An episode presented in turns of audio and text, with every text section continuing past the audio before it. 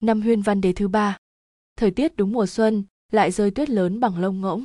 Tần tượng dựa vào trước cửa sổ nhìn hồng mai đón gió tuyết mà nở rộ. Trên cây hồng mai kia có một tầng tuyết trắng dày nặng, nhưng lại minh diễm như cũ. Tuyết trắng đầy trời sôi nổi nhốn nháo. Lúc này trên sàn nhà truyền đến từng loạt bước chân. Một nữ tử mặc trang phục thị vệ, cầm bội kiếm theo đi đến bên cạnh tần tương. Hành lễ, nói, điện hạ, an dương vương đã đến kinh thành, theo chiếu vào cung. Nàng chỉ nói nhỏ, vậy sao? Cũng không có rời tầm mắt nhìn người đó. Nhưng bây giờ đã bị bệ hạ ban chết, người nói chuyện vẫn là nữ thị vệ kia như cũ. Bốn phí yên lặng, tần tương quay đầu, cảm giác tùy ý một khắc trước mai một trong nháy mắt. Nàng quay đầu lại, gương mặt vốn trắng nọn giờ giống như bị gió lạnh làm tái nhợt. Đây là vị hoàng thân thứ tư mà mẫu hoàng của nàng giết chết. Nàng muốn đứng dậy, thời gian ngồi hơi dài cho nên chân nàng có chút tê dại, đỡ cửa sổ mới miễn cưỡng đứng lên. Nữ thị vệ bên cạnh muốn đỡ nàng nàng lại vẫy vẫy tay, cười nói không sao, lâm kỳ mau gọi người đến thay quần áo cho ta ta thật sự muốn xem lần này lại là ai đã nói lời trung nghĩa. Lời nói, lúc này càng thêm trầm trọng. Tuyết ngoài điện trắng xóa, bao trùm toàn bộ hoa lâu điện ngọc trong hoàng cung, tân tương mặc trường bào màu vàng nhạt, cung nhân mở một cây dù hồng cho nàng. Nàng bước đi rất nhanh lại rất ổn, bông tuyết phất phới trong gió lạnh bay đến từ chính diện. Nhưng điều này, đối với nàng thì không có ảnh hưởng gì. Thần sắc của nàng yên tĩnh, chỉ là đi thẳng đến đại điện, cũng chưa từng nói nhiều đợi cung nhân đi hồi bầm xong, nàng lại không màng trên giày dẫm nhiều hay ít tuyết, lập tức đi vào. Bốn vách tường vô cùng huy hoàng, long triển ngọc trụ, phượng phi hoa lương, mà một người ngồi ở trên cao, giờ phút nàng bà đang ngồi dựa trên long ỉ tựa như đang nhắm mắt dưỡng thần, giữa mày lại có ưu sầu không tán đi được. Tần tương vẫn chưa quên lễ nghĩa, chỉ là bước đi quá nhanh, lập tức đã quỳ rất mạnh trên mặt đất, cái chán và đôi tay đều đập và ngăn trở trên sàn nhà. Trụ làm bằng ngọc có khắc hình rồng phượng, hoa cỏ. Nhi thần tham kiến mẫu hoàng, tiếng nói của nàng rõ ràng, vang lên trong đại điện huy hoàng tráng lệ. Huyên văn đế mở hai tròng mắt sáng người kia ra, khóe miệng giơ lên một ý cười đã lâu không thấy, rồi bỗng nhiên lại giấu đi, chậm rãi nói tương nhi đến đây, hãy bình thân.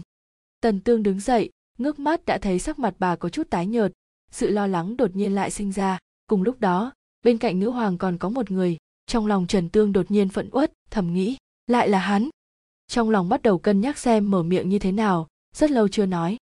Rất lâu, sau khi yên lặng lại nói một lời, gần đây công khóa sao rồi. Việc học hành, tiếng nói vẫn không dung nhập bất cứ tình cảm gì như cũ, lạnh băng như cũ, so với tuyết lạnh ngày mùa đông, tựa như nói lời khách sáo với người ngoài. Lời như vậy, không ngừng làm tần tương buồn lòng, thất vọng một lần nữa.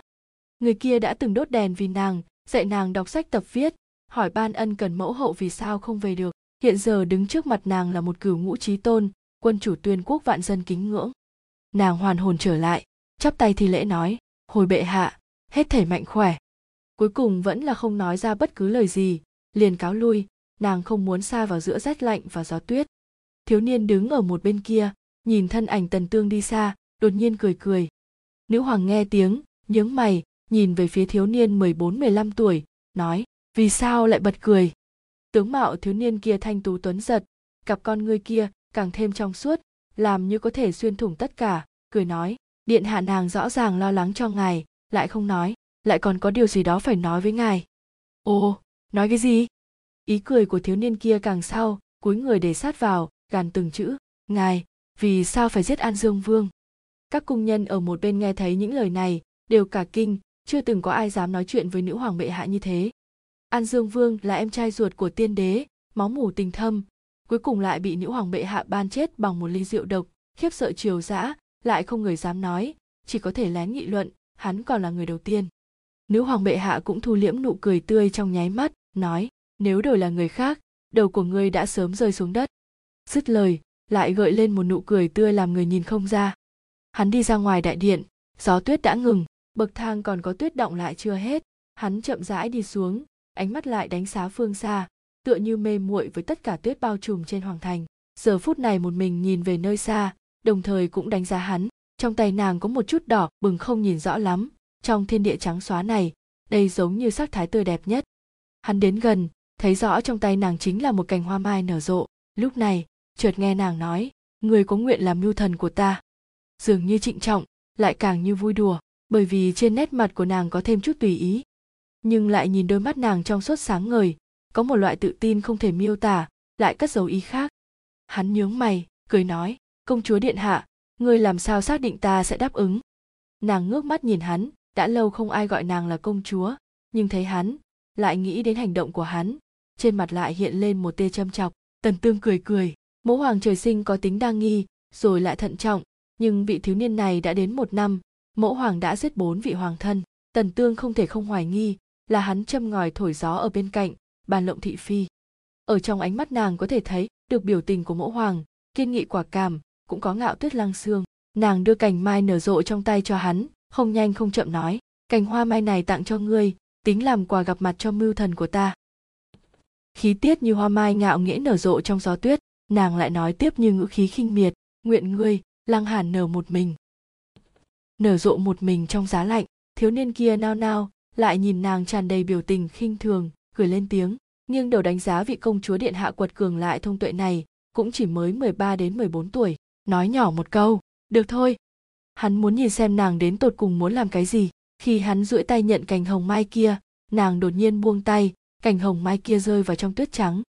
Lúc sau, nàng đã xoay người rời đi rồi, chỉ để hắn một mình đứng ở bên trong băng thiên tuyết địa, có chút mê, mang rồi lại cười lắc lắc đầu hắn nhặt lên hồng mai, trong tuyết, phủi đi tuyết trắng lạnh băng trên mặt, rất lâu vẫn chưa lấy lại bình tĩnh. Năm huyên văn đế thứ năm, trời đông giá rét. Tần tương nhìn tàn cục trước mắt, quân cờ trong tay không thể sắp đặt, bốn bề thụ địch, không khỏi làm nàng suy nghĩ vô cùng, lại ngước mắt nhìn nhìn vị mưu thần của nàng, ánh mắt hắn dừng giữa đình viện, lạ tựa như đi đi vào cõi thần tiên của chính hắn. Nàng thở dài, dứt khoát kiên quyết mà ném quân cờ trong tay đi, ống tay áo nhanh chóng rút đi, mang theo gió lại quấy dày mấy quân cờ có sẵn. Bốn bề đều có quân địch, vị mưu thần ở bên cạnh nàng đã qua hai lần thử, lần lượt thử, biểu hiện của hắn không chê vào đâu được. Điều này khiến nàng dần dần thay đổi cái nhìn ban đầu. Mấy năm nay, nàng vẫn luôn buộc hắn lại bên người, mỗi ngày đều lôi kéo hắn ngắm hoa phẩm trà, châm hương tự sự, vừa vặn thiếu niên bên cạnh bất đồng, khi mới gặp tần tương liền có thể nhìn ra trong mắt hắn có nguyện vọng và khát vọng mãnh liệt. Điều này có lẽ chính là cam nguyện che giấu ước nguyện ban đầu phía sau màn hắn muốn làm gì, nàng cũng không quan tâm. Hắn nghĩ muốn gì, nàng không biết, là bởi vì một câu trước đó, hắn đã lệch khỏi đường quỹ đạo cũ hai lần có thừa. Nhưng sao trời hãn hải trong mắt hắn chưa bao giờ ngừng lưu chuyển và gợn sóng? Thời gian chưa làm hắn thay đổi một cách vô tri vô giác. Trận này, nàng lại bại, nhưng nàng vẫn muốn lấy lại một chút mặt mũi. Nàng bình tĩnh nói, xin lỗi, ta quấy giày ván cờ rồi. Hoa du hoàn hồn, ánh mắt dừng trên tàn cục đã loạn, cười nói, không sao, ta còn nhớ rõ tần tương không chịu cúi đầu, ngừng đầu lên nói, ta nói nó rối loạn, người nghe không hiểu ư? Nghe vậy, hắn liền dừng động tác trong tay lại, lời này có lẽ sẽ làm người khác nghe xong, sẽ rất thất vọng buồn lòng, nhưng hắn không có phản ứng gì, là bởi vì hắn là tần tương. Rất lâu sau, nàng mới thấp giọng nói, cùng ta đi ra ngoài một chút đi. Hoa du cười cười, rồi lại thở dài nói, được. Hắn phất ống tay trên bàn cờ một cái, sau một tiếng vang thanh thúy, quân cờ rơi đầy trên mặt đất như vậy, trận này đã không còn sự thắng bại đáng nói. Tần tương bảo cung nhân lui xuống, cùng hoa du đi từng bước bên tường cung. Tường cung này không có giới hạn, màu son ánh tuyết trắng chạy dài. Nàng đi phía trước, vươn tay từ ống tay áo dày nặng, vừa đi vừa dựa vào khe rãnh mà năm tháng tích lũy. Người cũng biết, ngoài tường là nơi nào. Hoa du nói, ngoài cung. Tần tương cười, dừng bước chân lại, xoay người nhìn hắn, nói, không, là bên ngoài. Nàng lại ngừng đầu lên nhìn không trung mà tường cung phân cách ra, sắc trời xanh thẳm, không có một đám mây thấp thoáng nào, lại cũng không nhìn thấy giới hạn. Một cây thanh tùng sinh trưởng ngoài cung, nhánh cây lại lặng yên xâm nhập, trên lá cây rậm rạp có tuyết trắng dày nặng. Nàng cười, ảo tưởng nói, nơi đó có ngọn đèn dầu ấm áp vạn ra, có lời nói ấm lòng người khác, có phồn hoa tưởng tượng không đến. Đây có lẽ là cả đời ta không nhìn thấy được. Nói đến chỗ này, đột nhiên im bặt, nàng luôn luôn cao ngạo lại rũ đầu xuống dưới nàng cũng tham luyến phồn hoa bên ngoài, như đang thở dài. Cho nên, nàng đang muốn nói lời nói còn lại, đã thấy thiếu niên kia vọt lên, ôm chặt lấy nàng. Không biết tiểu hài tử nhà ai vui đùa ầm ĩ, hay là thiếu niên ảo não đá cây này, tuyết trắng bao trùm trên nhánh cây tựa như hạt ngũ cốc bị đánh nghiêng lật úp xuống toàn bộ, chỉ vì hoa du giấu nàng ở trong ngực. Tuyết trắng chưa rơi vào người cô chút nào, nhưng thật ra hoa du sống sờ sờ mà nhận hết tuyết trắng này. Trên thân hắn mặc trường bào màu trắng, không nhìn kỹ sẽ không có gì bất đồng chỉ là mái tóc màu đen dính đầy bông tuyết. Tần tương còn chưa hồi phục lại tinh thần, sững sờ đứng ở đó. Hồi lâu, nàng ngẩng đầu lên, thấy dung nhan tuấn giật gần trong gang tấc, cùng thần sắc hơi giật mình của hắn. Nhìn lông mi dài lại không hề chớp động của hắn. Nàng nói nhỏ, cho nên, ngươi có bằng lòng chạy ra khỏi nhà giam với ta không? Lại qua hồi lâu, hắn mới rũ mắt nhìn tần tương trong lồng ngực mình, đôi mắt thâm thúy, rồi lại chợt hiện lên một tia ôn nhu. Tần tương tin hắn nghe thấy được những lời này. Hắn đang dao động sao? Nhưng cuối cùng hắn cũng không trả lời. Năm huyên văn đế thứ năm, hạ trí mặt trời lùi qua dãy núi phía tây, phương xa sáng ngời đã sớm bị tường cung che đi hơn phân nửa. Thời tiết càng thêm nóng bức, tần tương dựa nghiêng trong đỉnh hóng mát, trong tay cầm chiếc quạt tròn, lay động chậm gì gì. Không có tí gió nào, chứa nhiệt độ không bay đi, bị bỏng những người có lòng bất an trong cung. Lời đồn nổi lên tứ phía, nàng lại thấy không sao cả. Nghĩ đến đây, nàng cúi đầu gợi lên một nụ cười châm chọc tiên đế trong miệng thế nhân là phụ hoàng của nàng, mà năm đó trong mắt mẫu hoàng của nàng chính là một người hòa ái dễ gần, mẫu thân vất vả làm lụng vì nữ nhi. Cứ việc nàng trưởng quan hậu cung, có cách dạy con, nhưng tất cả đều yên bình như vậy. Nhưng điều này làm tần tương không hề nghĩ đến tương lai nàng sẽ là một thế hệ nữ hoàng. Năm năm trước, phụ hoàng bệnh nặng, nhường ngôi cho mẫu hoàng, các chúng thần không người nào phản đối, dị tâm lại gợn sóng, cải cách một loạt, làm thiên hạ thống trị của mẫu hoàng xuất hiện phồn vinh mới còn phồn hoa hơn khi phụ hoàng tại vị, địa vị càng thêm củng cố. Đây cũng là điều nàng không nghĩ được. Mẫu hoàng sinh được một nhi một nữ, đến nay cũng chưa lập thái tử, nhưng cố tình hiện tại, trong cung bắt đầu truyền tai nhau nữ hoàng bệ hạ sẽ lập tần tương là hoàng thái nữ. Điều này khiến nàng trở thành cái đích cho mọi người chỉ trích. Nàng không có bằng hữu nào, không biết nói hết như thế nào, đặt tất cả thống khổ ở dưới đáy lòng, nàng cũng không biết còn có thể căng bao lâu. Lúc này, một bình trà lạnh đặt lên bàn, người đặt bình nói suy nghĩ gì thế? Tần tương không quay đầu lại, ánh mắt nhìn chăm chú vào một gốc hải đường cành lá xum xuê, nói, mèo mà bệ hạ ban cho ta đã chết. Nàng cầm quạt chỉ chỉ vị trí gốc cây kia, nên chôn ở kia.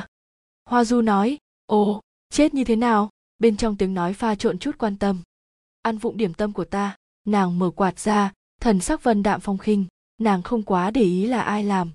Hoa du nhíu mày, nói, vậy vì sao trong cung ngươi chỗ đất trồng trúc lại có dấu vết mới bị phiên động?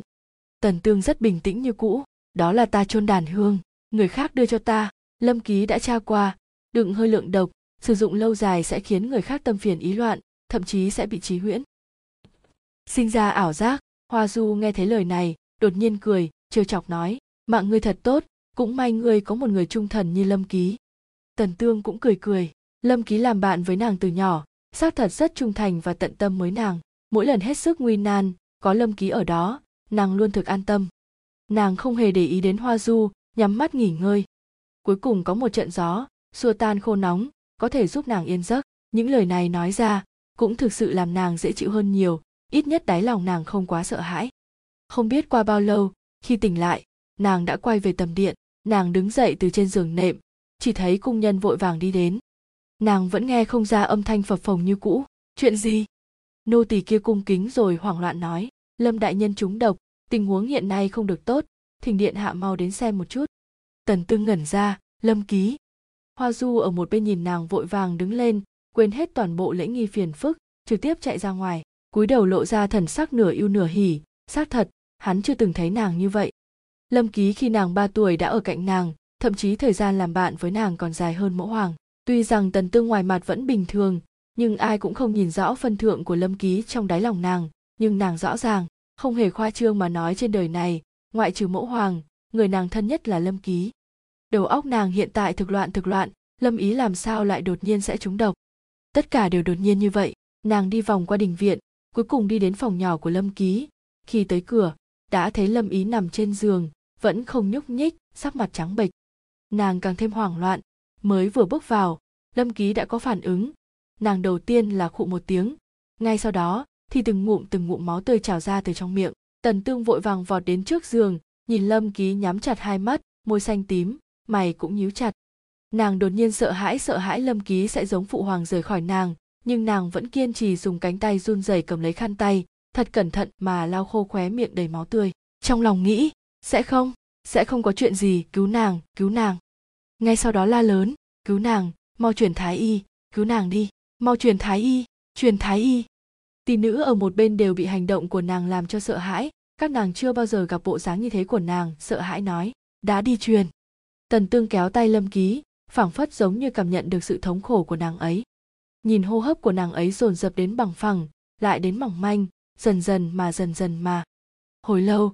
Tiếng nàng nghẹn ngào. Người mở mắt nhìn ta đi, được không? Tại sao lại như vậy? Buổi sáng còn tốt mà, còn tốt mà, tại sao lại như vậy? Không biết khi nào nước mắt lặng yên rơi xuống, trượt xuống từ má nàng. Nàng đã rất lâu rất lâu không cảm nhận được độ ấm của nước mắt. Lúc này thái y đã đến, tần tương vội vàng đứng dậy, để thái y bắt mạch cho lâm ký. Không lâu đã thấy thái y thở dài, chắp tay thi lễ nói với nàng, điện hạ, thần vô năng, thỉnh nén bi thương. Giờ khắc này nghe thấy vậy, trời của tần tương phảng phất như sụp một nửa. Sẽ không sẽ không. Nàng lập tức nằm liệt dưới đất, sừng sốt nửa khắc, lại bỗng nhiên lại tỉnh táo lại nghiêng ngả lảo đảo mà đi đến bên cạnh lâm ký. Nước mắt cuối cùng không ngăn được mà chảy xuống, khụt khịt, nói đứt quãng. Lâm ký, hức, ta ra lệnh cho ngươi, lập tức tỉnh lại, nếu không, ta sẽ không bao giờ quan tâm người nữa. Tiếng nói chuyện của nàng càng ngày càng mỏng manh mỏng manh đến chính mình cuối cùng, cũng không nghe rõ mình nói gì. Lâm ký bỗng nhiên có phản ứng, giật giật ngón tay, tần tương vui vẻ vạn phần, phảng phất thấy được một chút hy vọng nhưng chờ đến khi nhìn thấy nàng chút hơi thở cuối cùng xuống, một tia hy vọng cuối cùng bị mai một. Nàng nhắm hai tròng mắt lại, hết thảy quy về yên lặng và bóng tối. Trong đầu hiện lên từng màn, năm tuổi, nàng ăn nhầm hạt, thiếu chút nữa thì tắt thở, trùng hợp mẫu hậu và phụ hoàng không ở bên cạnh, là lâm ký sốt ruột hoảng hốt mà chạy đến thái y viện, tìm thái y. Bảy tuổi, nàng rơi xuống nước, người bên cạnh không ai khác, chỉ có lâm ký, không màng tất cả mà nhảy xuống, kéo nàng lên trên mười tuổi, nàng nói sai lời, làm mẫu hoàng của nàng tức điên, bị phạt cấm túc, khi tất cả mọi người cho rằng vị công chúa này đã bị vứt bỏ, đều sôi nối bỏ đá xuống giếng, là lâm ký mỗi ngày đưa cơm cho nàng, bảo vệ nàng, che chở nàng. Hồi lâu, nàng mở to mắt lần thứ hai hai con mắt đen nhánh thâm trầm, tràn ngập tàn nhẫn và oán khí. Nàng buông tay lâm ký dần dần lạnh băng ra, rút trường kiếm bên cạnh người lâm ký thường ngày ra. Tần tương xa vào bên trong thống khổ cuối cùng không cách thoát ly. Vì sao?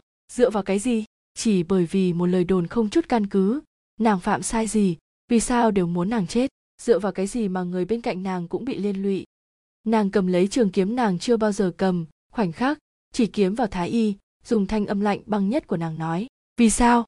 Vì sao ngươi đến muộn như vậy? Nếu ngươi đến sớm, lâm ký có lẽ sẽ không phải chết. Ta muốn ngươi, cùng với các ngươi chôn cùng nàng. Thái y sợ tới mức run run cuối cùng bất chấp lễ tiết né tránh trường kiếm bổ tới kia. Tần tương giống như si ngốc, không bằng tất cả mà cầm kiếm đánh người. Trong lúc nhất thời, trong phòng vô cùng hoảng loạn, tiếng thét chói tai cùng tiếng đồ vật rơi vỡ vang lên hết đợt này đến đợt khác. Thần sắc của nàng tàn nhẫn, khóe mắt còn có nước mắt chưa khô, hoàn toàn không có ý dừng tay. Mấy năm nay, tất cả áp lực, ẩn nhẫn, sợ hãi của nàng, nháy mắt bùng nổ trong khoảnh khắc này. Các cung nhân sôi nổi khủng hoảng mà chạy ra ngoài. Nàng không tập võ chưa bao giờ nghĩ đến giờ phút này sẽ cầm lấy kiếm giết người. Sau một trận ầm ĩ, đột nhiên có người vọt lên, bắt lấy mũi kiếm nàng lung lay múa may. Bốp, một tiếng, một cái tát, đánh tỉnh nàng. Tần tương hoàn toàn ngây ngẩn cả người, nàng đây là làm sao vậy? Khi lại ngước mắt, đã thấy người bắt lấy mũi kiếm của nàng và cho nàng một bạt tay là huyên văn đế, mẫu hoàng của nàng. Trường kiếm chậm rãi rơi ra từ trong tay nàng, mặt trên còn dính chút máu, rơi trên mặt đất phát ra một tiếng vang huyên văn đế không nhiều lời, dùng ánh mắt đau lòng hận sát không thành thép liếc nhìn nàng một cái, cũng không muốn nhìn nàng thêm, phất tay áo bỏ đi.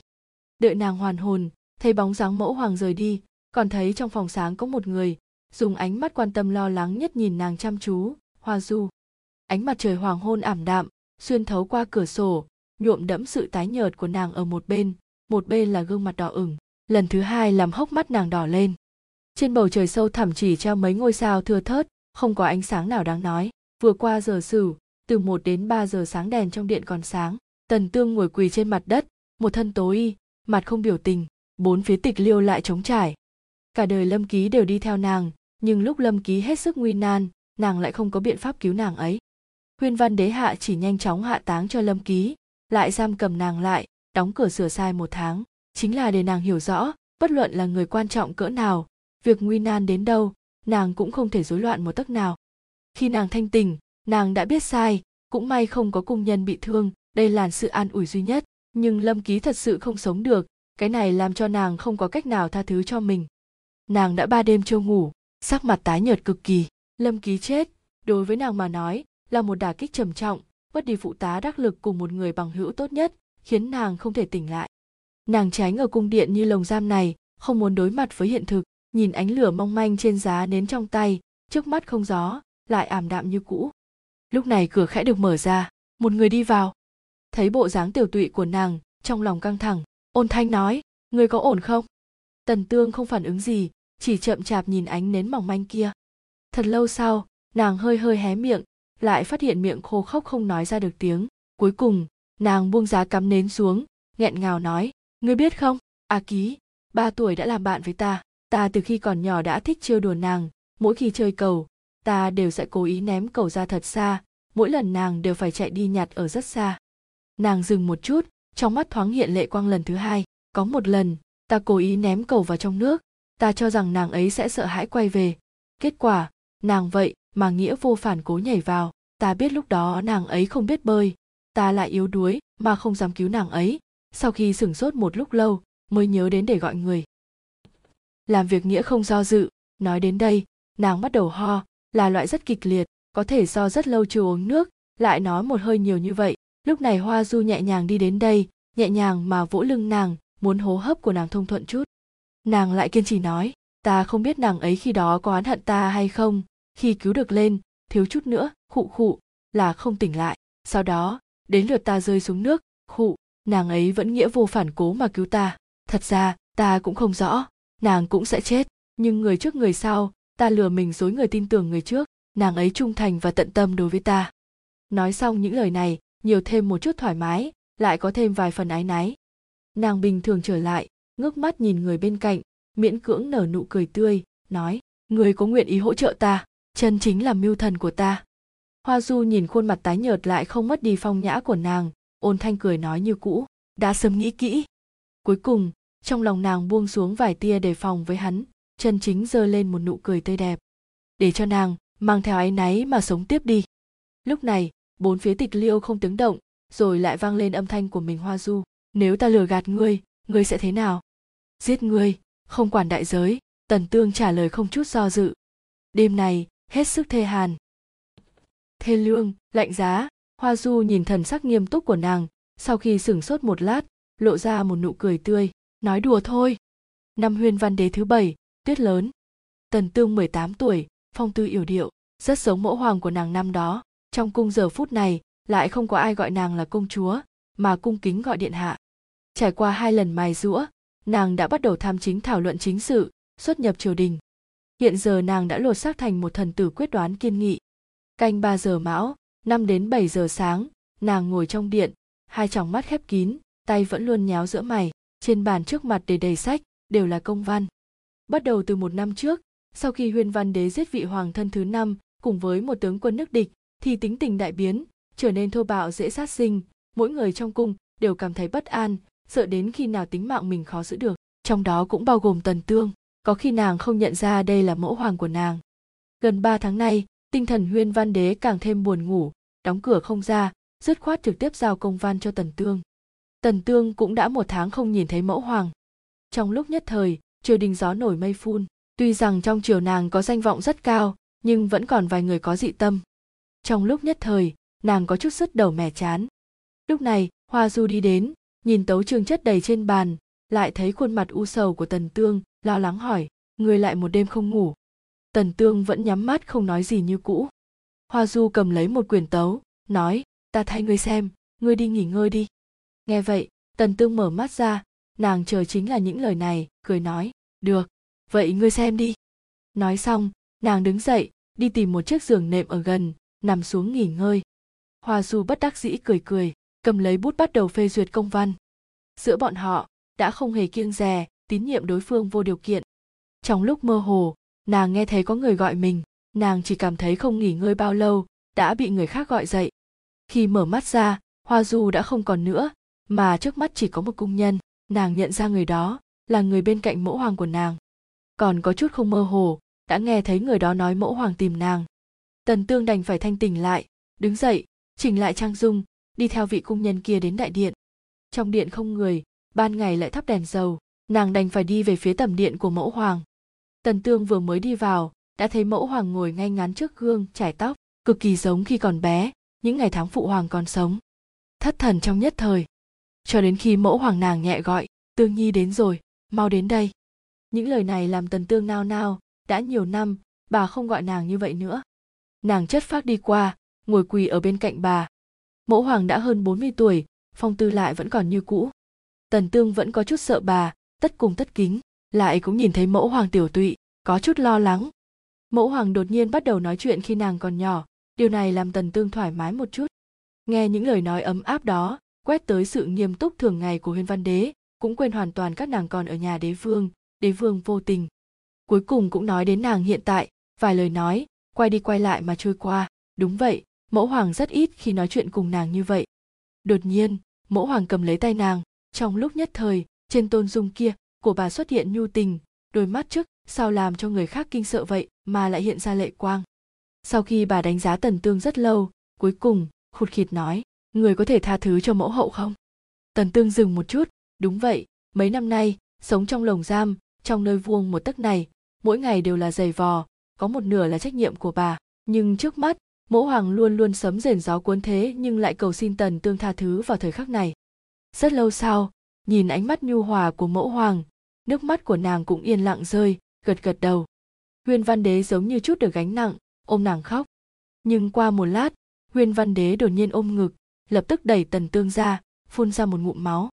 Tần tương cả kinh, nói, mẫu hậu, người làm sao vậy? Người làm sao vậy? Huyên văn để lộ ra một nụ cười, nói, tương nhi, thời gian của mẫu hoàng không còn nhiều. Nàng sửng sốt một lát, lần thứ hai dòng lệ nóng không thể ức chế được. Không, ta không muốn người rời khỏi ta, nàng giống như tiểu hài tử, vô lý lại tùy hứng. Rõ ràng các nàng vừa mới tiêu tan hiểm khích trước đó, rõ ràng mới chỉ ấm áp một lần tiếng nói của huyên văn đế mỏng manh. Tương nhi, ngươi trưởng thành rồi, mẫu hậu cũng an tâm. Bà cũng rất không cam lòng, rõ ràng bà rất luyến tiếc tương nhi của bà, nhưng bà biết mình không chịu đựng nổi. Mấy năm nay, hờ hững với nàng, chính là muốn làm nàng không dựa vào bất cứ ai mà cường đại cường đại đến mức đủ để có thể lay động toàn bộ tuyên quốc. Yên tâm, cũng chỉ là từ bà an ủi. Trên bàn là chiếu truyền ngôi, ta truyền ngôi lại cho ngươi ngươi nhất định phải bảo vệ giang sơn của phụ hoàng ngươi thật tốt, bảo vệ cho thịnh thế hiếm hoi này cuối cùng bà cũng nói ra hết những lời này, cứ việc gập ghềnh. Trong lòng tần tương căng thẳng, đây là di ngôn sao? Nàng khóc nói, không, mẫu hậu, ta vẫn không bảo vệ tốt được, quốc gia này còn cần người, ta còn cần người người ở thêm ba năm với con. Không, một năm, chỉ một năm, người để con bảo vệ người thật tốt, người cũng ở bên con thật tốt, được không? Nàng còn đang tự lừa mình dối người. Bà từng là mặt trời của nàng, làm sao có thể ngã xuống dễ dàng? Nhất định là đang lừa nàng thần sắc huyên văn đế càng thêm tái nhợt, mất đi tiêu huyết sắc cuối cùng, bà lại cười lắc lắc đầu, nói, mẫu hậu mệt mỏi, để mẫu hậu nghỉ ngơi một lát, được không? Nàng ngừng nước mắt, gật gật đầu, huyên văn đế giờ phút này giống như lục bình, bị gió thổi phập phập phồng phồng. Mà tần tương cũng khó chịu giống như chết đuối, sợ hãi và khẩn trương làm nàng không thở nổi. Cuối cùng, một thế hệ nữ hoàng thấp hèn, đầu bà cao quý, dựa vào trên vai tần tương. Ánh nắng sáng ngời như cũ, nhưng vì sao lại thật lạnh? Nàng ôm chặt lấy mẫu hậu, giống như tiểu hài tử mà khóc lớn. Năm huyền nguyên đế thứ ba, đầu thu. Tần tương đăng cơ lên đế vị đã hơn hai năm, cũng vì tuyên quốc kéo dài thêm hai năm thịnh thế. Nàng tưởng, nàng không chịu đựng nổi. Bệnh trạng của nàng giống với mẫu hoàng, sắc mặt tái nhợt vô lực, tinh thần cũng bắt đầu dần dần uể oải, nhưng thái y lại không khám ra vấn đề lớn gì. Nàng cũng bất đắc dĩ, chớp bút tiếp tục phê duyệt công văn, lâm ký đi rồi, mẫu hoàng đi rồi, để nàng xem sống chết phai nhạt nhưng hiện nay, người duy nhất không bỏ xuống được vẫn là hoa du. Nàng dừng bút, trầm mặc. Lúc này trên sàn nhà vang lên tiếng bước chân. Nàng dừng một chút, lại viết chữ tiếp, không ngước mắt, đã nói, đến rồi. Hắn không hành lễ, chỉ nghỉ chân.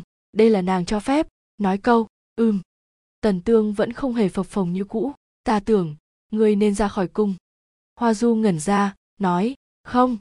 Hắn vẫn không sợ gì cả như cũ, phảng phất giống như hắn có thể xoay chuyển càn khôn tần tương biết sẽ là như thế, lại chỉ có thể hạ ngoan tâm nói, ta có thể hứa cho ngươi phú quý, lại không cho ngươi được vinh hoa trước mặt người khắp thiên hạ. Ta hy vọng ngươi có thể buông chấp niệm xuống, đi ra ngoài nhìn xem không trung rộng lớn hơn. Tần tương cho rằng hắn dao động. Thật lâu sau, hắn lại nói, vậy còn ngươi, sáu năm trước, là ngươi hỏi ta có muốn cùng ngươi chạy ra khỏi lồng chim hay không? Tần tương cười khổ một chút, không trả lời. Nàng biết mình trốn không thoát, khi lâm ký chết nàng đã nghĩ muốn thiêu tấu trương tự lập môn phủ, dọn ra khỏi cung. Bốn phí yên lặng. Cuối cùng, nàng nói, người có thể ôm ta một cái nữa không? Hoa du ngơ ngẩn. Nhìn thần sắc của hắn, tần tương biết là nàng cầu xa. Mấy năm nay, đi từng bước đến vị trí này, tuy rằng đã trải qua không ít chuyện, nhưng vẫn biết mình không thích hợp với vị trí này. Ta không thích hợp làm hoàng đế, ta không có thủ đoạn thiết huyết như mẫu hoàng. Ngược lại do dự không quyết đoán, vốn dĩ còn có thể tồn tại thật tốt toàn nhờ có ngươi ngươi ngăn trở tất cả âm mưu quỷ kế, bảo vệ ta rất khá, nhiều năm như vậy, cảm ơn ngươi. Đồng chí, chú định nàng không chịu nổi. Trong phòng tăng thêm gần mươi lò than, nhưng nàng vẫn cảm thấy rét lạnh như cũ. Nàng mạnh mẽ chống đỡ, dùng tay không linh hoạt, viết chiếu thư nhường ngôi, vốn dĩ nàng còn nghĩ, mình còn có chút thời gian, nghĩ có lẽ còn có thể đi ra ngoài cung du ngoạn với hắn. Nhưng số lần ho ra máu mỗi ngày càng nhiều, ý thức cũng càng ngày càng mê ly hoảng hốt chỉ sợ nàng sắp không ổn. Nàng còn đang cười khổ. Giờ phút này, hoa du vội vàng đi đến, bỗng nhiên lại quỳ xuống. Đây là làm sao vậy? Giọng nói của nàng mỏng manh. Hai vị hoàng huynh của ngài đã chết. Tần tương sửng sốt, đều đi rồi, đều đi rồi. Nàng mạnh mẽ chống đỡ một hơi cuối cùng. Ai làm? Thần đáng chết, ngữ khí của hắn lạnh băng. Nháy mắt tần tương hiểu ra, đột nhiên, lòng căng thẳng, hô hấp bắt đầu trở nên khó khăn cuối cùng thân thể không chịu nổi mà ngã xuống. Rốt cuộc, nàng cũng phải rời khỏi thế giới này. Nhưng nàng vẫn muốn mở mắt nhìn người trước mắt một cái. Trong lúc mê ly, nàng thấy hắn đang sửa chiếu thư. Vì sao chứ? Vì sao lại lừa nàng? Cuối cùng, ý thức tiêu tán. Nàng không nghĩ đến nàng sẽ tỉnh lại, ở một nơi cực kỳ xa lạ. Nàng còn sống. Người nàng mặc một thân tối y, đi về ngoài cửa, bên ngoài vẫn là tuyết lạnh như cũ. Đây là nơi nào? Nàng cảm thấy bệnh của mình khá hơn nhiều hoàn toàn không còn ủ rũ. Nàng đứng ở trước cửa sửng sốt một chút, mái hiên nơi này rất cao phảng phất như che khuất nửa không trung. Lúc này, hắn tới, một thân áo bào trắng tối y, hình dáng phảng phất giống như dùng bút mực tỉ mỉ phác họa, vẫn làm người ta cảm thấy xuất trần tuyệt thế như cũ. Gặp lại, dường như đã qua mấy đời. Tần tương hồi tưởng trong nháy mắt, là hắn giết hai vị hoàng huynh, còn sửa lại chiếu thư của nàng. Hận ý chợt nhảy lên ở trong lòng, lại chỉ có thể nói, vì sao? Vẫn là quá tin tưởng hắn, bị lá che mắt, để hắn một tay che trời.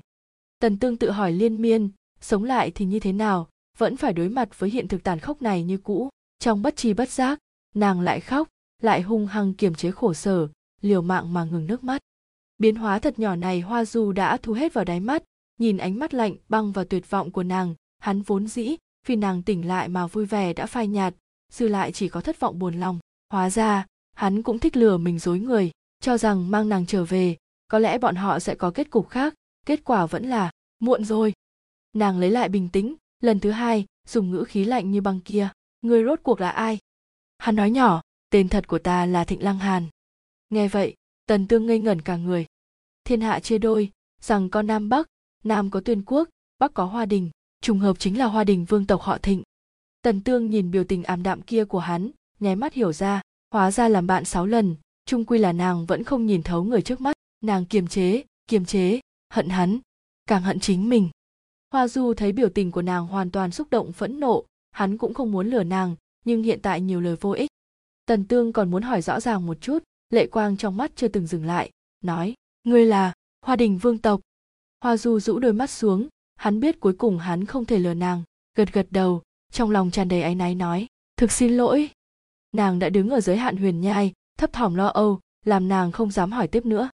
Rất lâu sau nàng cuối cùng đã lấy hết can đảm nói, có phải bệnh của mẫu hoàng có quan hệ với ngươi không? Ta chết, có phải cũng là một tay ngươi sắp xếp hay không? Biểu tình của hắn hiện ra sự yên lặng. Tần tương sợ hãi nhất là hắn cam chịu, nàng quá ngốc.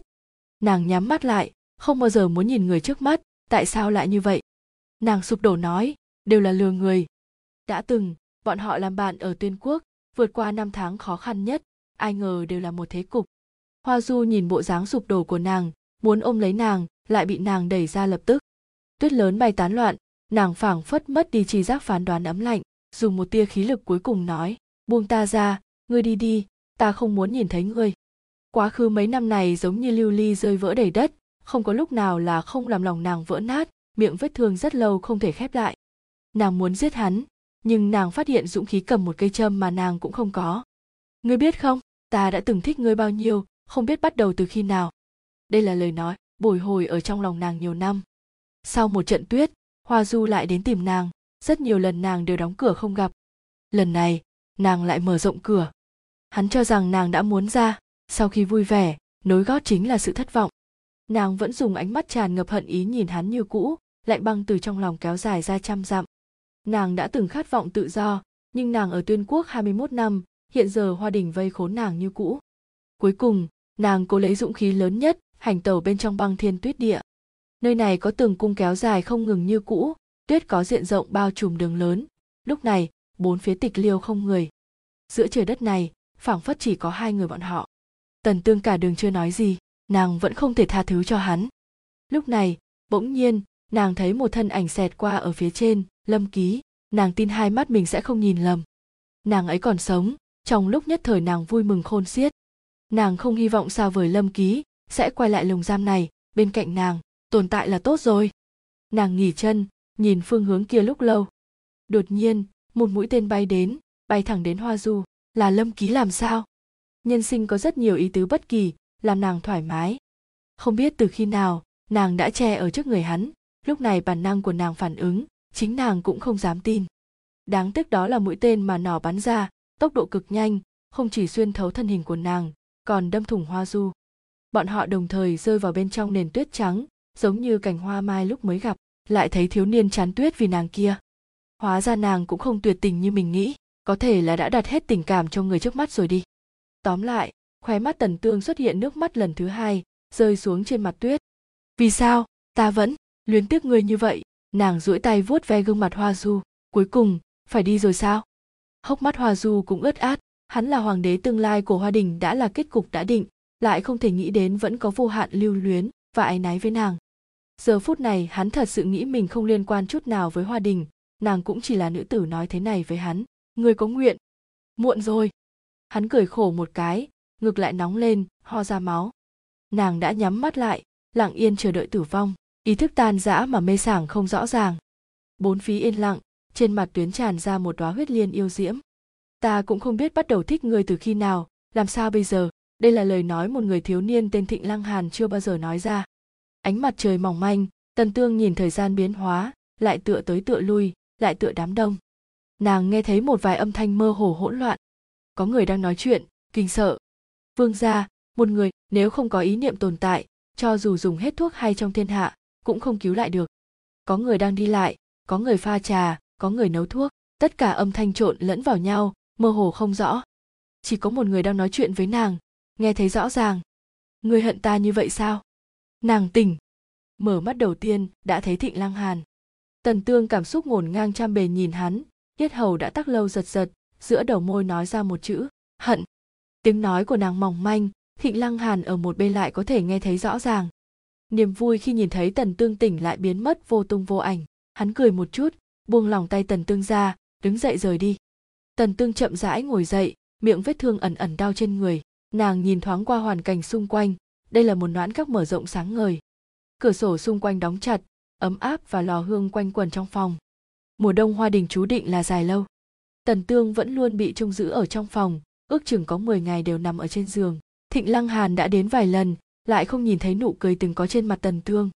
Mỗi lần tần tương đều coi hắn là không khí thịnh lăng hàn cũng hoàn toàn không để ý. Ngày tết đến gần, tần tương chưa từng đi ra ngoài, cũng có thể nghe thấy tiếng pháo trúc chợt gần chợt xa. Số lần thịnh lăng hàn đến dần dần ít đi. Chợt có một ngày, tần tương nói với hắn, lâm ký nàng ấy còn sống, đúng không? Thịnh lăng hàn dừng một chút, nói, ngươi uống thuốc vào, ta sẽ nói cho ngươi. Hắn đưa chén thuốc có muỗng bên trong đến trước mặt tần tương.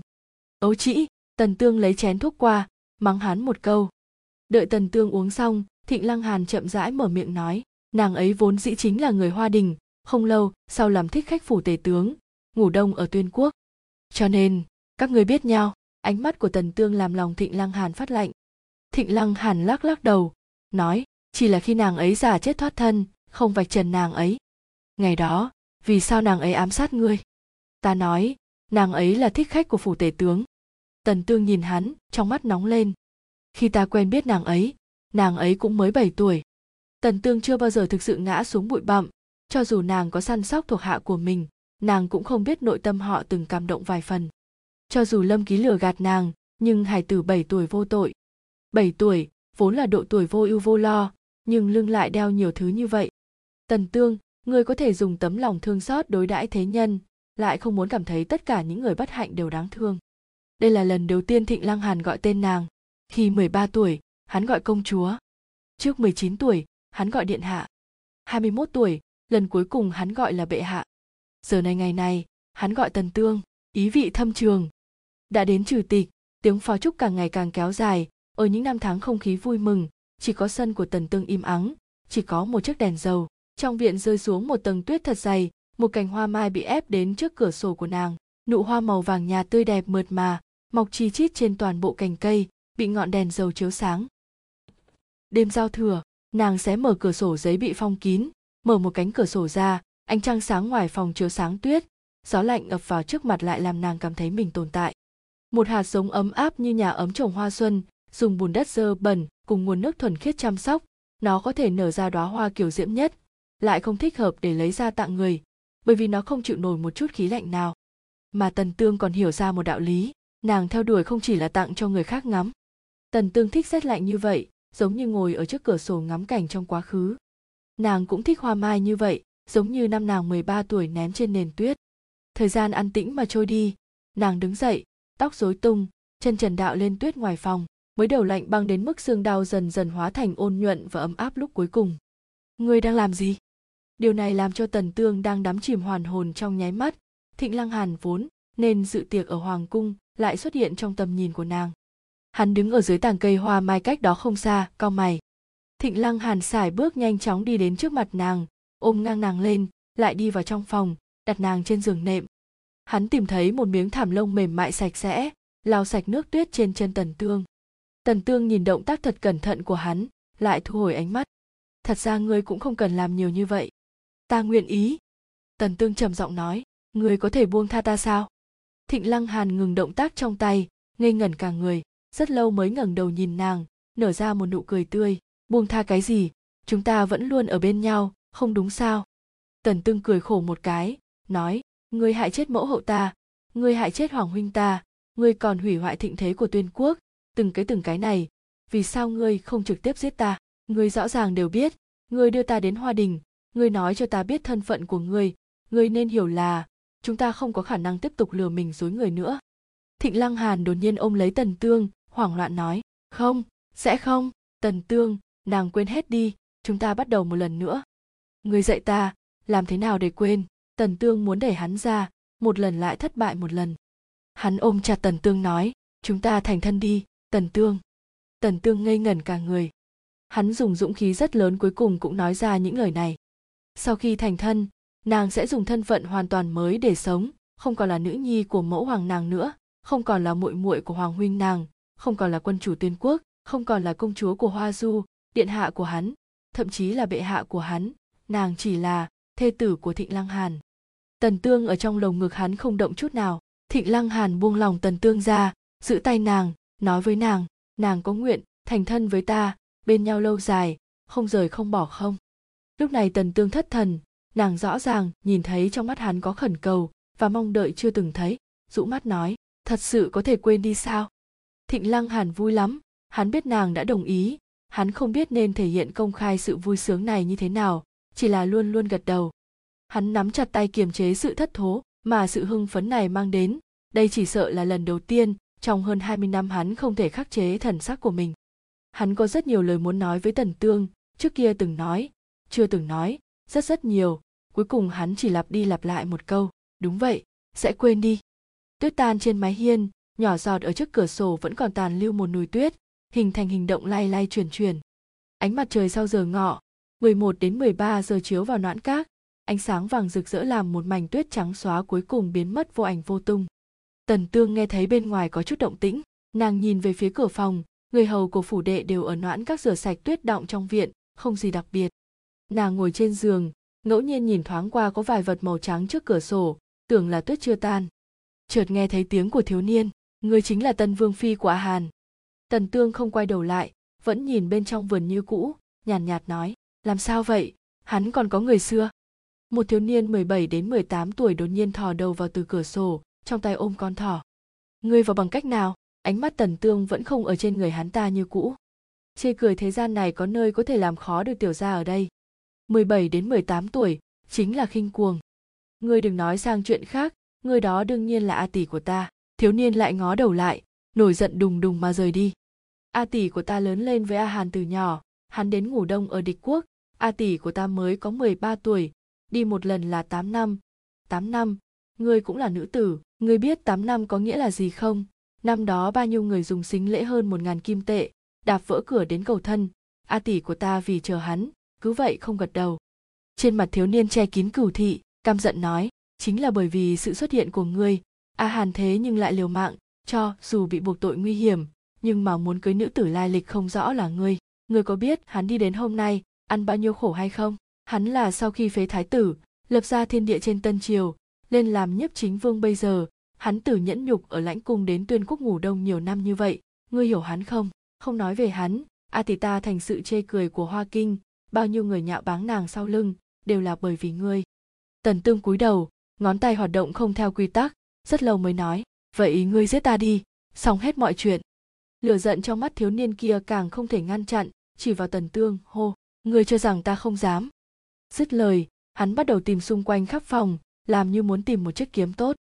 Vương huân nghị làm càn một vị nữ tử mặc váy dài màu tím nhạt đi vào, quát bảo hắn ta ngừng lại. A tỷ thiếu niên kia đi đến trước mặt vị nữ tử đó. Rất nghe lời, lập tức dừng lại hành động vừa rồi. Lui ra thiếu niên kia không dám ngỗ nghịch a tỷ của hắn ta anh không cam lòng mà rũ đầu đi ra ngoài. Cô nương, thật xin lỗi. Không sao, tần tương bình đạm trả lời như cũ. Cô nương, hắn bị sủng hư, luôn luôn làm càn, hôm nay thật sự là sai lầm của chúng ta. Ta nói, không sao, tần tương thích an tĩnh, đặc biệt là sau khi đến hoa đình. Đây là lần đầu tiên nàng nhìn thấy người ngoài. Nàng cuối cùng cũng hiểu vì sao thịnh lăng hẳn không cho nàng đi ra ngoài. Hóa ra mình ở đây, bị nhiều người ghét như vậy nàng ngẩng đầu nhìn nàng ta, tâm tình không phải thật tốt, cũng không muốn nói nhiều hơn. Nhưng thấy bộ dáng nàng ta rất thành khẩn, lại nghĩ đến lời thiếu niên nói, nàng có một ý tưởng điên cuồng. Được, cô nương, ta đây xin cáo từ, nàng ta xoay người muốn đi, đột nhiên bị tần tương gọi lại, mời ngồi. Xưng hô như thế nào? Nàng ta quay lại, an tĩnh mà ngồi vào trên ghế bên cạnh, nói, vương như giao. Người là nữ nhi của thượng thư, tần tương muốn kiểm tra nàng ta cô nương sợ là nhận lầm, gia phụ là đương triều tể tướng. Ý niệm trong lòng tần tương càng thêm mãnh liệt, âm thầm lén nắm chặt tay. Cô nương là người tuyên quốc, nàng ta hỏi. Tần tương không lắc đầu cũng không gật đầu, lại ngước mắt nhìn nàng ta nói, ta muốn về nhà. Tần tương tin nàng ta là người thông minh, có thể nghe hiểu. Quả nhiên, thần sắc của nàng ta nhoáng lên, không thể tin mà nhìn tần tương. Tần tương cười một cái, nói, người trước hết hãy nghĩ cho kỹ đi lúc sau đã không muốn giữ nàng ta nữa. Ước chừng giờ hợi 21 đến 23 giờ, thịnh lăng hàn đi đến bên cạnh nàng, nhìn nàng tập viết. Ta đã nghe nói, huân nghị từ nhỏ đã không lựa lời, nàng không cần để trong lòng. Vậy vương như dao kia, tần tương vẫn viết chữ như cũ, không nhìn hắn. Ta chỉ coi nàng ấy là muội muội. Ngữ khí của thịnh lăng hàn vô cùng bình đạm, bỗng nhiên lại nhìn tần tương nói, nàng ấy bây giờ, đến ta cũng không nhìn thấy. Nàng ấy cũng không đơn giản như nàng nghĩ như vậy nàng vẫn nên ít gặp nàng ấy cho thỏa đáng. Tần tương gợi lên một nụ cười châm chọc. Một cô nương đợi ngươi tám năm, lời này ngươi cũng nói ra được. Trong lòng thịnh lăng hàn trầm xuống, sắc mặt cũng ảm đạm xuống theo. Ngọn đèn dầu cũng không thể chiếu sáng người gương mặt của hắn. Có một số việc, không phải thời gian là có thể quyết định. Ánh mắt hắn dừng lại trên tờ giấy tuyên thành dưới ngọn đèn dầu. Từ khi còn bé hắn cũng từng phóng túng, từng kiêu căng, phụ thân mẫu thân đều ở bên người. Phụ thân dạy hắn bắn cung mẫu thân dạy hắn tập viết, cũng là sắc trời ảm đạm như vậy. Mẫu thân nói với hắn, tất cả những phong cảnh vinh sủng chỉ là nhất thời, nhân tâm, nếu bởi điều đó mà thay đổi, thời gian cũng càng có kết cục là thua. Chính là như vậy, nhân tâm thay đổi. Cũng ở sắc trời như vậy, rất nhiều ngân giáp vệ binh xông vào phủ thái tử. Trong tay bọn họ cầm cây đúc có ngọn lửa hồng diễm bao vây nơi này. Thái phó của thái tử tự mình lên án, thái tử đúc tiền riêng, kiếm chắc lợi nhuận cách xù. Trong một đêm, phong cảnh còn lại gì? Lưu lại cũng chỉ là danh họa bị tổn hại vì ngã vào bùn nước cùng che mất huy hoàng ngày xưa. Hắn từng chất vấn phụ thân mình, vì sao lại làm như vậy? Phụ thân hắn lại cười cười, không nói gì. Quyền và lợi thật sự có thể thay đổi một người ư? Sau đó chính mình đi từng bước lên đỉnh, không còn nói người thật tâm. Cho đến khi gặp được tần tương, nàng là công chúa, cũng là điện hạ. Nhưng nàng lại hướng đến pháo hoa bình phàm ở nhân gian nàng muốn nhìn thấy nhất chính là nụ cười của hài đồng ven đường và một câu cảm ơn đơn giản cuối cùng. Cho dù nàng trở thành nữ hoàng, đứng trên vạn người, đôi tay kia vẫn trắng tinh như nước. Đây mới là người mà thịnh thế yêu cầu. Hắn từng dao động, vì nàng mà chặn lại rất nhiều âm mưu quỷ kế dơ bẩn, đôi tay này đã nhiễm máu vài phần, vết máu tích lũy quanh năm phảng phất như khắc vào hoa văn trong bàn tay. Mỗi thời mỗi khắc đều đang hút máu, cho nên hắn cũng không dám dắt tay tần tương lần nữa. Sau khi đi vào hoa đình cho dù nàng không muốn nghe, ta đều nói thật với nàng, về sau cũng sẽ thế. Tần tương đột nhiên ngừng lại, nói, vậy ngươi nói cho ta, ngươi vì sao muốn giết mẫu thân ta? Ta cũng không có. Ánh mắt thịnh lăng hàn kiên định nói, mẫu thân nàng thực sự trúng độc, hơn nữa vô cùng sâu, lúc ta phát hiện đã không thể giải, mà nàng trúng độc còn ít. Còn có thể cứu chữa, giải dược thì ở hoa đình vương cung, ta đành phải để nàng chết giả, đưa nàng trở về theo. Tần tương nắm chặt bút trong tay ngọn đèn dầu chiếu sáng lên, trong mắt ướt át lần thứ hai. Ta có thể tin ngươi không? Ta nói rồi, sẽ không lừa nàng nữa.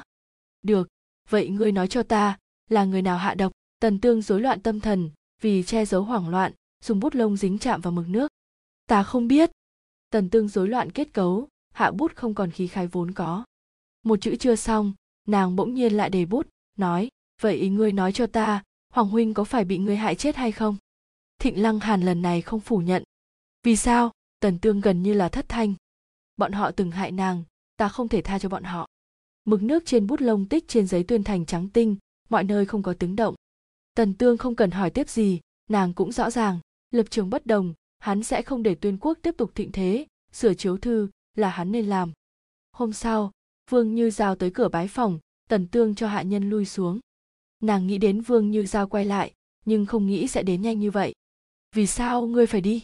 Vương như giao có chút khẩn trương. Không vì sao cả. Được, ngươi không muốn nói, ta sẽ không hỏi nhiều. Ta nguyện ý giúp ngươi. Lần này tâm của vương như giao chưa định tâm cuối cùng cũng buông xuống. Điều kiện thì sao? Tần tương hỏi. Không cần, ngươi không hại hắn là tốt. Biểu tình của vương như giao nhu hòa một chút, nói, ngoài thành đã chuẩn bị xe ngựa, trên xe có đủ lộ phí và quần áo. Ngày đại hôn nhiều người, ngươi không có khả năng toàn thân mà lui ngươi có thể bắt cóc ta ra khỏi thành, tuy là nguy hiểm, nhưng là phương thức nhanh nhất. Sau đó như thế nào? Ngươi là người thông minh, tự nhiên hiểu được đạo lý cá rơi vào đại dương mênh mông, rất khó bắt. Giọng nói và biểu tình của nàng làm tần tương có chút khó an.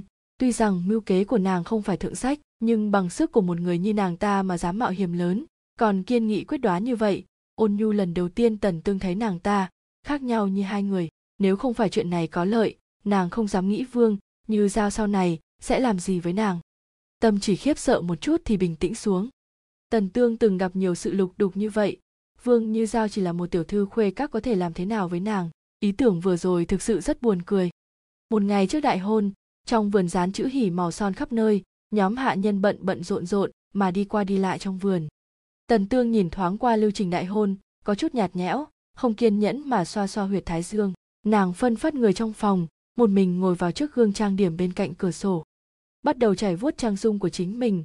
Nàng tự mình búi tóc cao cao, chuốt mi, tô điểm chút son môi, lại mặc vào áo cưới đại hôn ngày mai. Sau khi ổn thỏa tất cả, tần tương nhìn hoàng hôn nhá nhem bên ngoài cửa sổ phía tây, ánh sáng chiếu tới từ song cửa, nhuộm đậm ánh hoàng hôn đơn điệu. Ánh tà dương vàng tươi chiếu vào trong mắt nàng, nhu hòa lại có độ sáng, rực rỡ lấp lánh. Lúc này thịnh lăng hàn đi đến, chặn tất cả ánh sáng chiếu vào trên người nàng.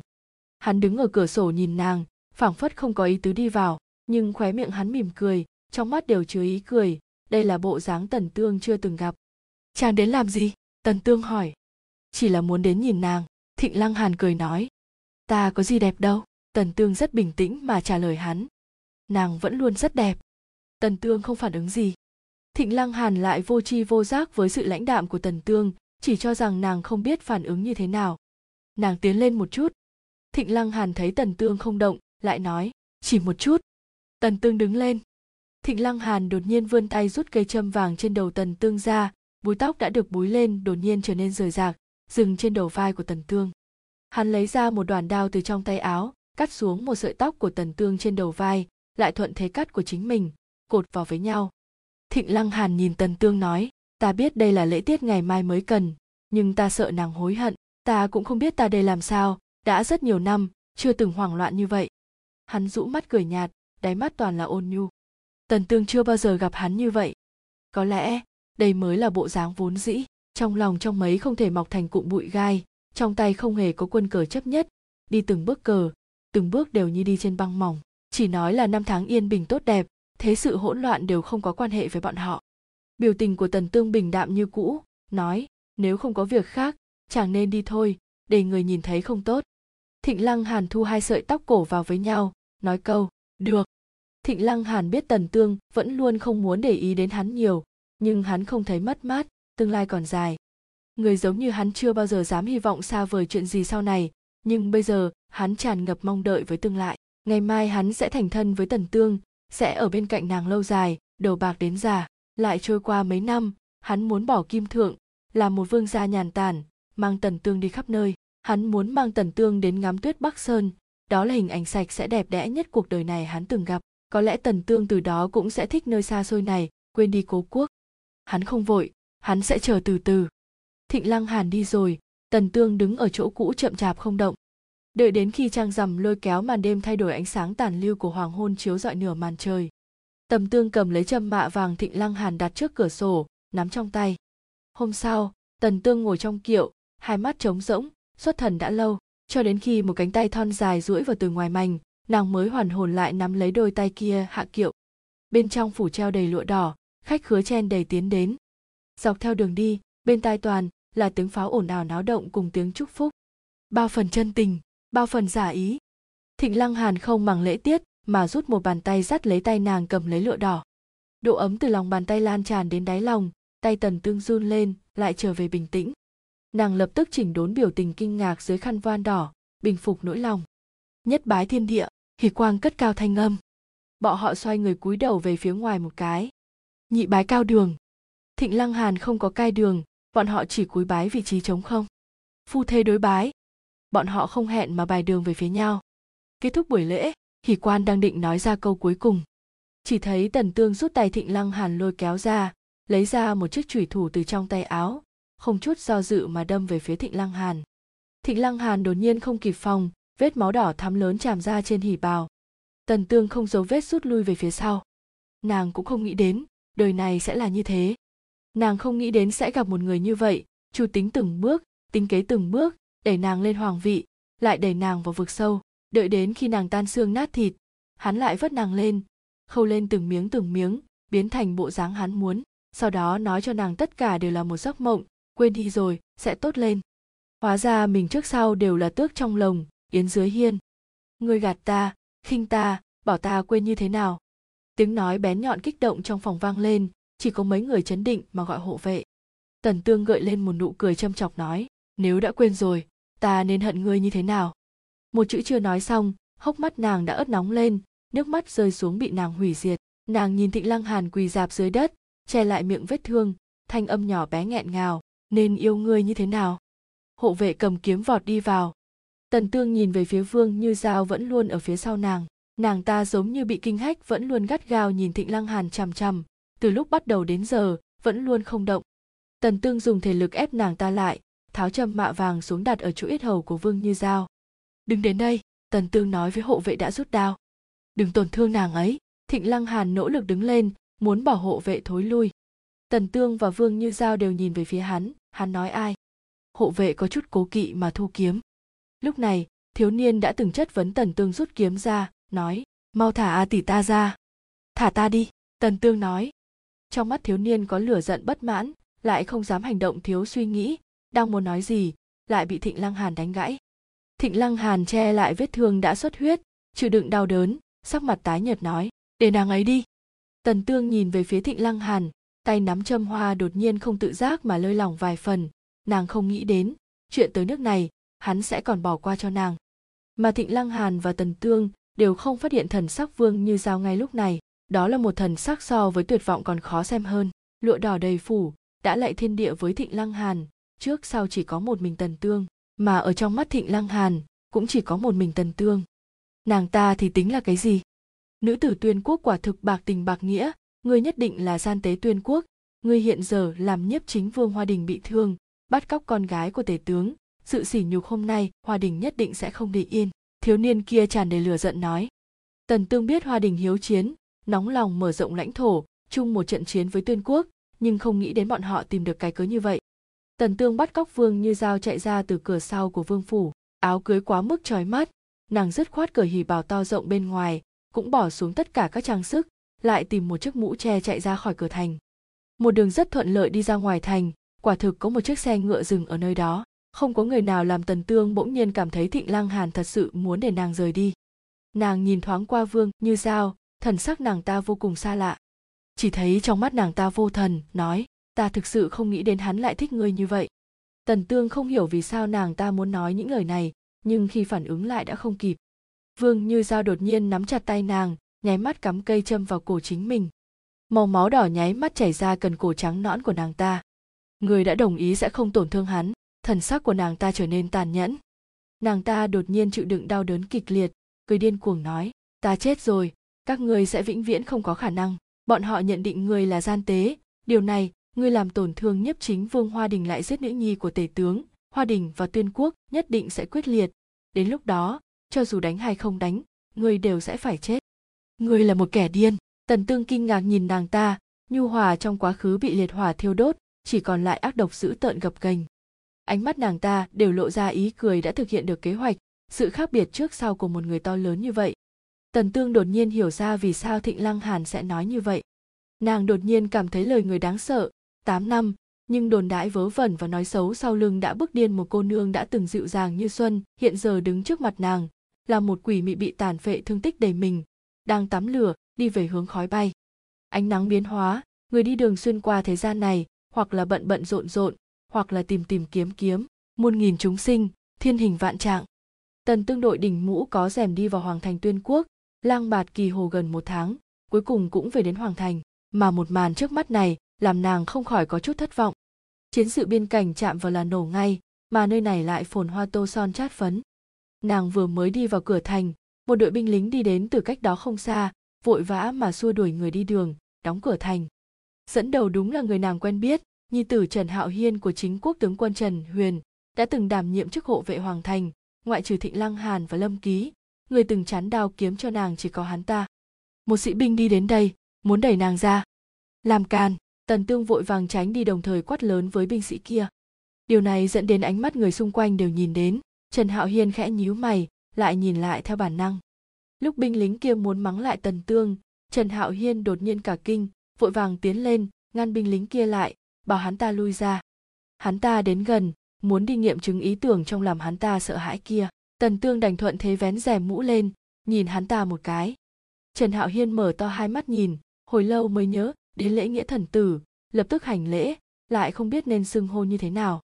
Tần tương cũng hoàn toàn không làm hắn ta khó xử nàng biết lúc này tân hoàng đã đăng cơ mấy tháng, nói, đưa ta tiến cung.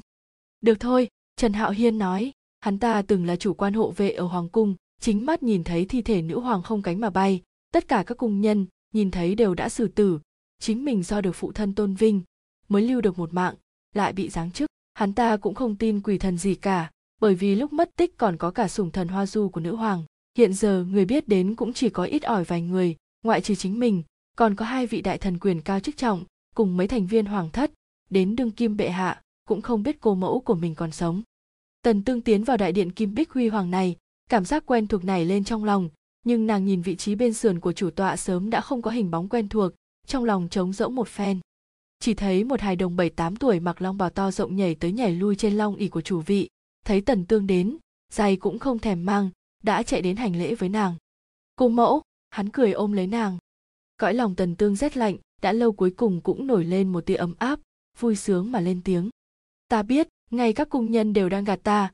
Trước kia bọn họ gọi ngài là vạn tuế, nói ngươi là thiên tử chắc chắn sẽ trường sinh bất lão. Hiện giờ bọn họ lại nói cho ta ngài đã chết. Bọn họ đều đang gạt người. Ta muốn hạ lệnh trục xuất bọn họ. Khuôn mặt thì đô đô cao thành một đoàn. Tần tương cười cười, nhìn cháu trai ông nàng, nói, bọn họ chỉ là không biết mà thôi. Hà tất phải để ý đến bọn họ. Tiểu hoàng đế buông nàng ra bất đắc dĩ cúi đầu nói, được thôi. Nàng xoay người nhìn về phía trần hạo hiên, nói, là ai đang phụ chính? Phò tá triều chính, bẩm bệ hạ, là từ tể tướng. Chỉ chốc lát sau, có người đi vào từ sau điện, phần lớn là hoàng thất tông thân, nhìn thấy nàng sôi nổi quỳ xuống khóc thút thít. Một người lớn tuổi lôi kéo tay tần tương, thấp giọng nói, bệ hạ. Mắt thấy, bà ấy sẽ quỳ xuống với mình, tần tương vội vàng nâng bà ấy dậy, nói, cô mẫu đây là làm gì? Bà ấy lau nước mắt nói, bệ hạ, lão thân cho rằng ngài mất sớm, đã lập tân đế, thực xin lỗi ngài. Nước không thể một ngày vô chủ, các ngươi làm rất đúng. Vậy bệ hạ sau này, lấy vị tự gì cho mình? Vị trí tên tự, mí mắt tần tương vừa động, thật ra nàng đã nghĩ hết đường lui, hôm nay nàng tới, chỉ là muốn nhìn xem tuyên quốc tính toán đối kháng với hoa đình như thế nào. Căn cơ tân triều đã vừa ổn, sơ tâm của cựu thần có sửa hay chưa? Có thể một lòng phụ tá một nữ tử như nàng hay không? Nếu lúc này chủ cũ của tuyên cáo chưa chết, vậy chắc chắn nhân tâm sẽ động, cho rằng hoàng thất lừa gạt thiên hạ. Tần tương buông tay lôi kéo nàng của cô tổ mẫu ra, muốn nói ra ý nghĩ của mình. Lại thấy cô tổ mẫu của nàng đột nhiên quỳ xuống, bệ hạ, thỉnh ngài lấy đại cục làm trọng, hiện giờ chiến sự nguy cấp, không thể đổi chủ. Những người thấp giọng khóc cũng sôi nổi phụ họa. Tần tương nhìn bọn họ, trong lòng đầy tạp vị, hóa ra ở trong mắt bọn họ mình chính là đến cướp đoạt ngôi vị hoàng đế. Lui ra để ta và tân hoàng nói chuyện mấy câu. Mọi người chưa động. Tần tương nói nói xong rồi, ta sẽ thỉnh chỉ rời đi, lấy một thân phận các ngươi vừa lòng mà không tổn hại thể diện hoàng thất.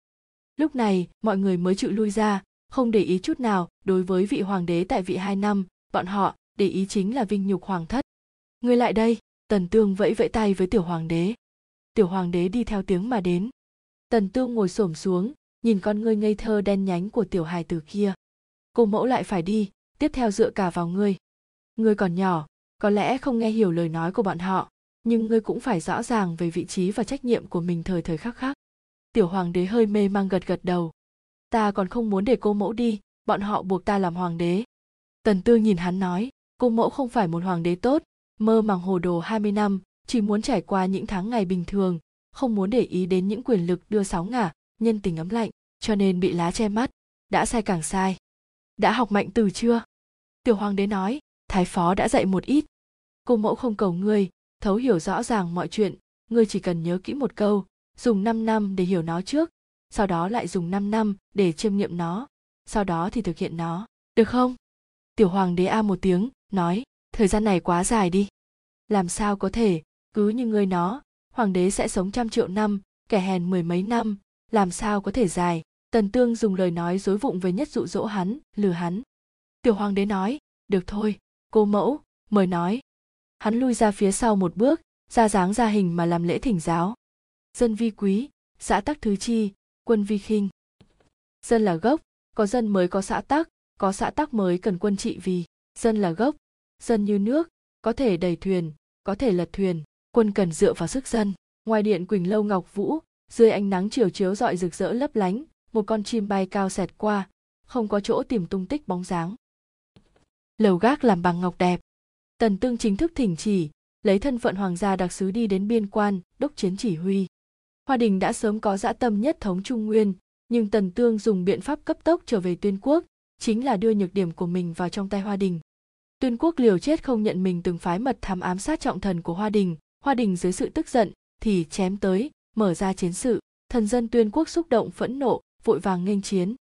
Nửa tháng phong trần mệt mỏi, biên quan cuối cùng, trên sách sử, vẫn luôn miêu tả chiến sự biên quan làm sao lại bốc lên tứ phương, các bụi đại mạc. Mà nơi này lại là rất rất nhiều núi non xanh tươi liên miên, cố thủ tuyên quốc. Hai núi kẹp một đường, liếc mắt nhìn lại một cái, chỉ có núi xanh biếc dùng để che giấu. Tần tương nữ giả nam trang, búi tóc, đứng ở trong phòng nghị sự, có vẻ vô cùng nhỏ xinh, nhưng người khác đều hoặc ít nhiều cũng có chút xem thường nàng, nhưng quan cấp đề ở đó không thể không nghe nàng chỉ huy. Tuy rằng, nàng không phải chủ tướng, nhưng chủ tướng lại là người quen cũ, phụ thân của trần hạo hiên chính quốc tướng quân trần huyền. Trần huyền tự nhiên nghe lệnh mà làm.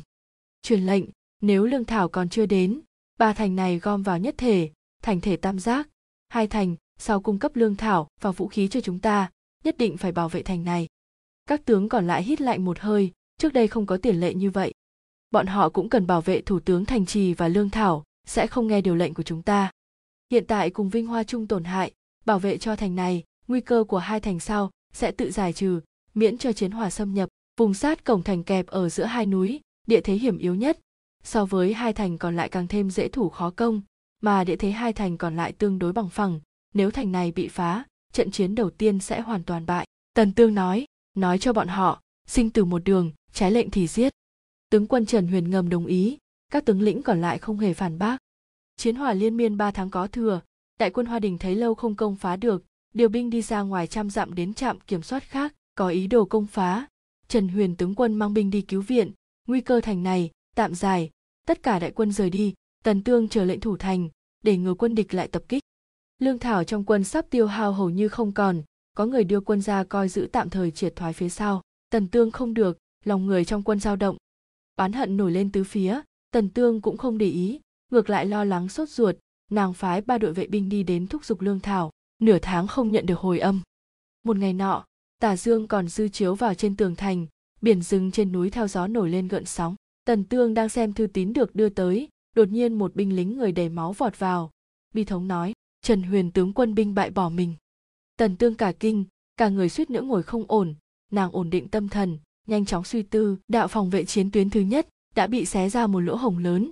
Sau đó khẳng định sẽ có chi nhánh của đại quân hoa đình tiến vào bắt lấy trạm kiểm soát này. Nàng hiện tại cần làm chính là bảo vệ cho nơi này. Chờ đợi viện binh.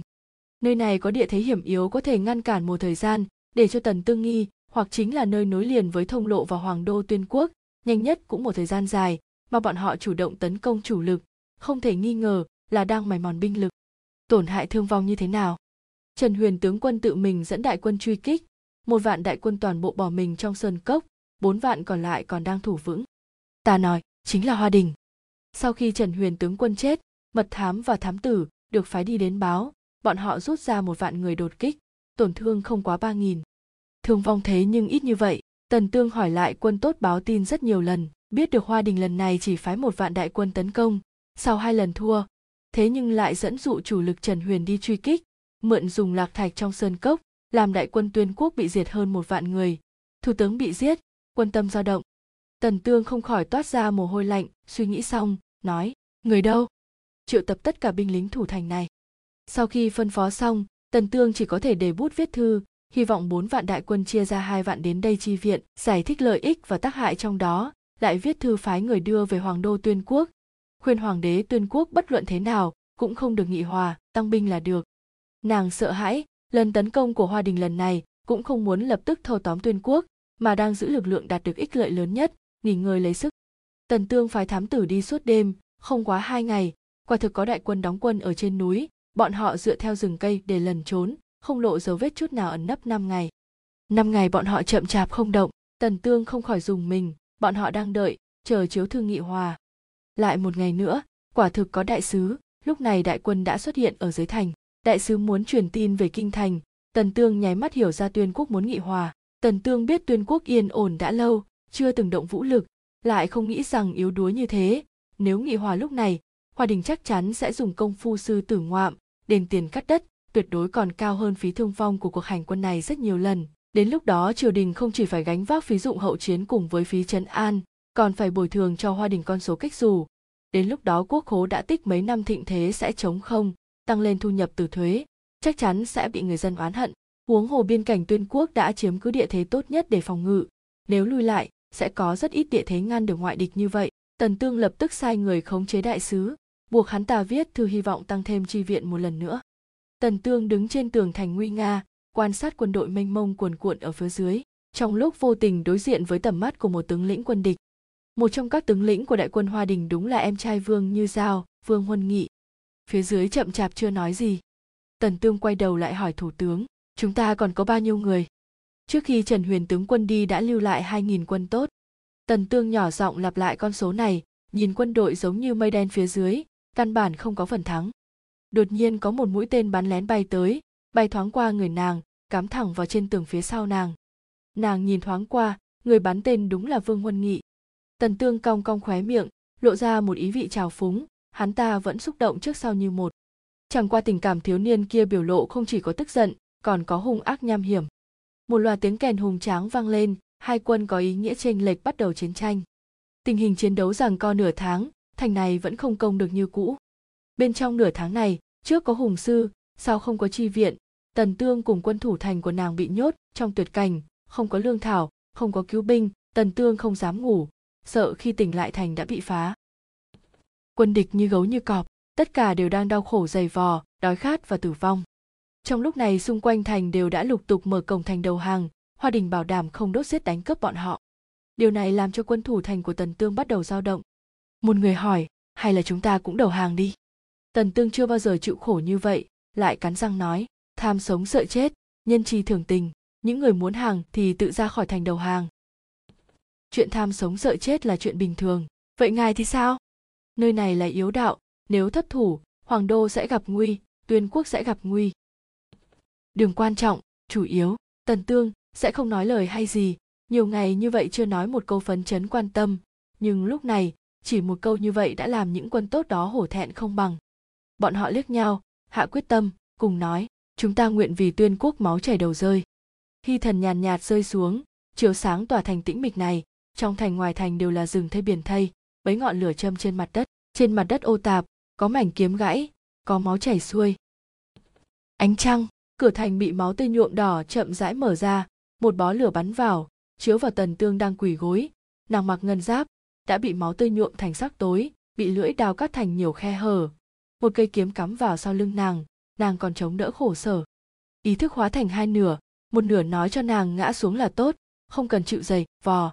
Một nửa còn lại nói cho nàng chống đỡ có lẽ sẽ có cách xoay chuyển. Nàng rất thống khổ, ngã xuống thì sẽ an nhàn, nàng cũng không biết khi nào sẽ chặt đứt hơi thở này.